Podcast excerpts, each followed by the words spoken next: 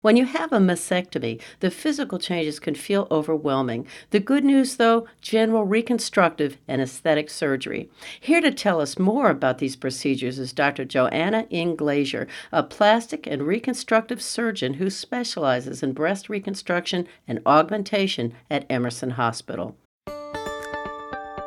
This is the Health Works Here podcast from Emerson Hospital. I'm Aileen Ellis. Thanks so much, Dr. Ng for joining me today. Thank you. It's a real pleasure to be here. So let's start with what is breast reconstruction? Breast reconstruction is sort of an umbrella term that is used to describe the creation of a breast mound or shape in a patient who has had a part or all of their breast tissue removed as a result of breast cancer surgery, whether or not that is a lumpectomy or a mastectomy. The goals of breast reconstruction really are to restore one or both breasts to as normal of a shape, appearance, or symmetry as possible. And this usually involves having a plastic surgeon work in conjunction with both the breast surgeon and the patient to best meet their reconstructive and aesthetic goals.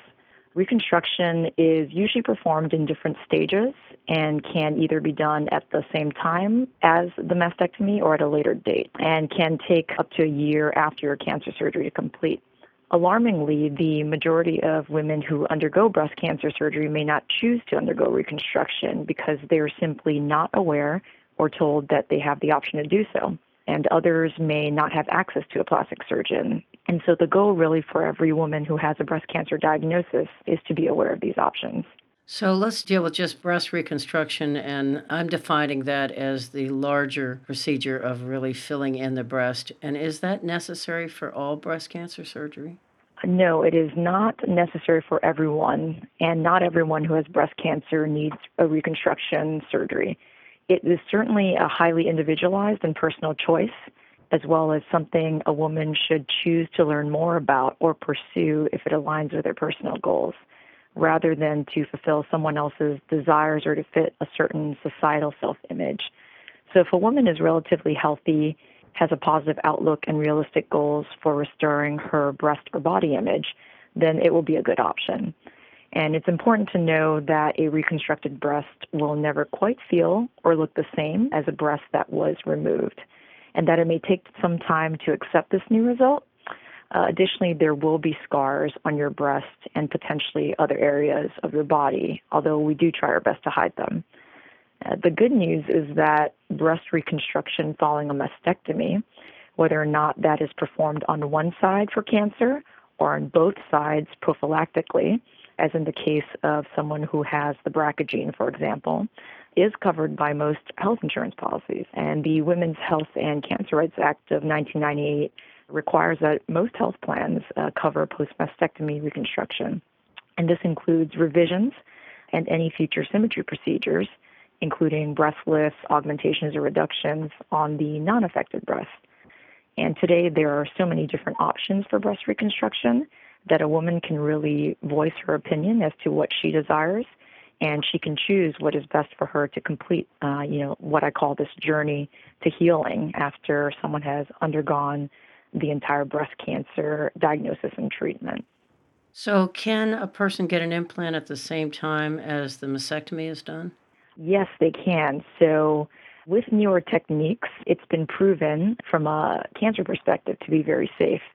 And most plastic surgeons are performing direct to implant procedures, which is where a permanent implant is placed at the same time as your mastectomy.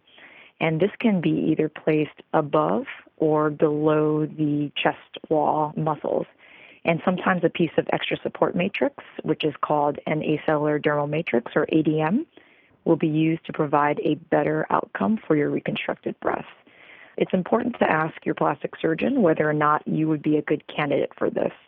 Typically, women who do not smoke, have smaller cup breasts, for example, a size A or B, without much excess overhanging skin and good skin quality after mastectomy are good candidates. It certainly decreases the amount of surgery or numbers of surgeries that you would have to undergo, which is also a positive thing. And what about for people who are afraid of implants? Are there other options that you can do instead? Absolutely. So, One of the most common types of breast reconstruction in the United States is what we call implant based reconstruction, which involves placement of a balloon type tissue expander to both create a pocket or a space where the breast tissue used to be. And this allows the muscle and the skin to conform to the newly reconstructed shape as the breast heals from your cancer surgery. This expander is ultimately removed down the line in the second surgery and replaced with a permanent implant to complete the reconstruction. It's important to know that most saline and silicone based implants in the United States have a very decent safety profile. Most of the cohesive gels that are used today in both the shell and the implant itself are form stable compared to earlier formulations from the 1990s, for example. We use mostly smooth shelled implants uh, these days, which decreases your risk of BIA ALCL, which is a rare type of lymphoma that is associated with textured implants. That being said, some women are not comfortable having an implant in their, in their body, as there can be risks of rupture or device malposition. And fortunately, you can choose not to have implant based reconstruction, which can involve the use of your own tissue to recreate the breast mound. And this can range from rearrangement of the tissues after a lumpectomy, which is what we call oncoplastic surgery, to taking skin, muscle, and tissue from another part of your body, what we call flap reconstruction, to using your own fat cells from another part of the body to recreate this breast. And that's what we call fat grafting. So, a lot of options other than implant based reconstruction do exist, and it's important to ask your plastic surgeon what types of reconstruction are offered and what to expect, including your length of stay, specific risks involved with each type of surgery, and your recovery expectations. And now let's go into the other procedure that sometimes happens, and that's the nipple sparing mastectomy. Absolutely. So, in addition to different types of reconstructive options, there are different types of mastectomies that your breast surgeon can perform. And these are all dependent on a patient's body type, the cancer treatments they may receive, including radiation and chemotherapy, and factors like whether or not someone smokes, as well as the mastectomy type itself. So many breast surgeons now perform either a skin sparing mastectomy or a nipple sparing mastectomy in order to remove your breast cancer. In the first type, all the breast tissue, including the nipple, what we call the nipple areolar complex, is removed. In certain women, you can remove the breast tissue but safely leave the nipple intact from a cancer perspective. And this ultimately results in a better aesthetic outcome and increased levels of patient satisfaction with the reconstruction. Nipple sparing mastectomy, because it includes the entire skin envelope and the nipple, has allowed the plastic surgeon to perform certain reconstructive techniques like the direct to implant procedure that we had mentioned earlier. And this allows a patient to receive, as we'd mentioned, their implants at the same time as their mastectomy uh, and minimize the number of surgeries a patient may need.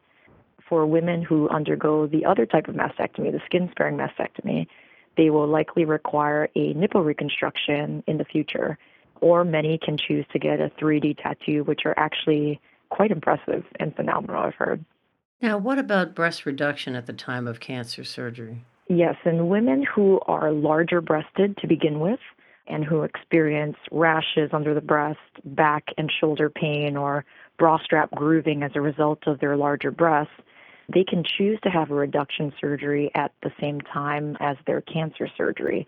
We can perform this either with oncoplastic techniques, where the tissue is rearranged after a lumpectomy to make the breast smaller or in cases of mastectomy, we can reduce the entire skin envelope and create a smaller, perkier breast, so to speak.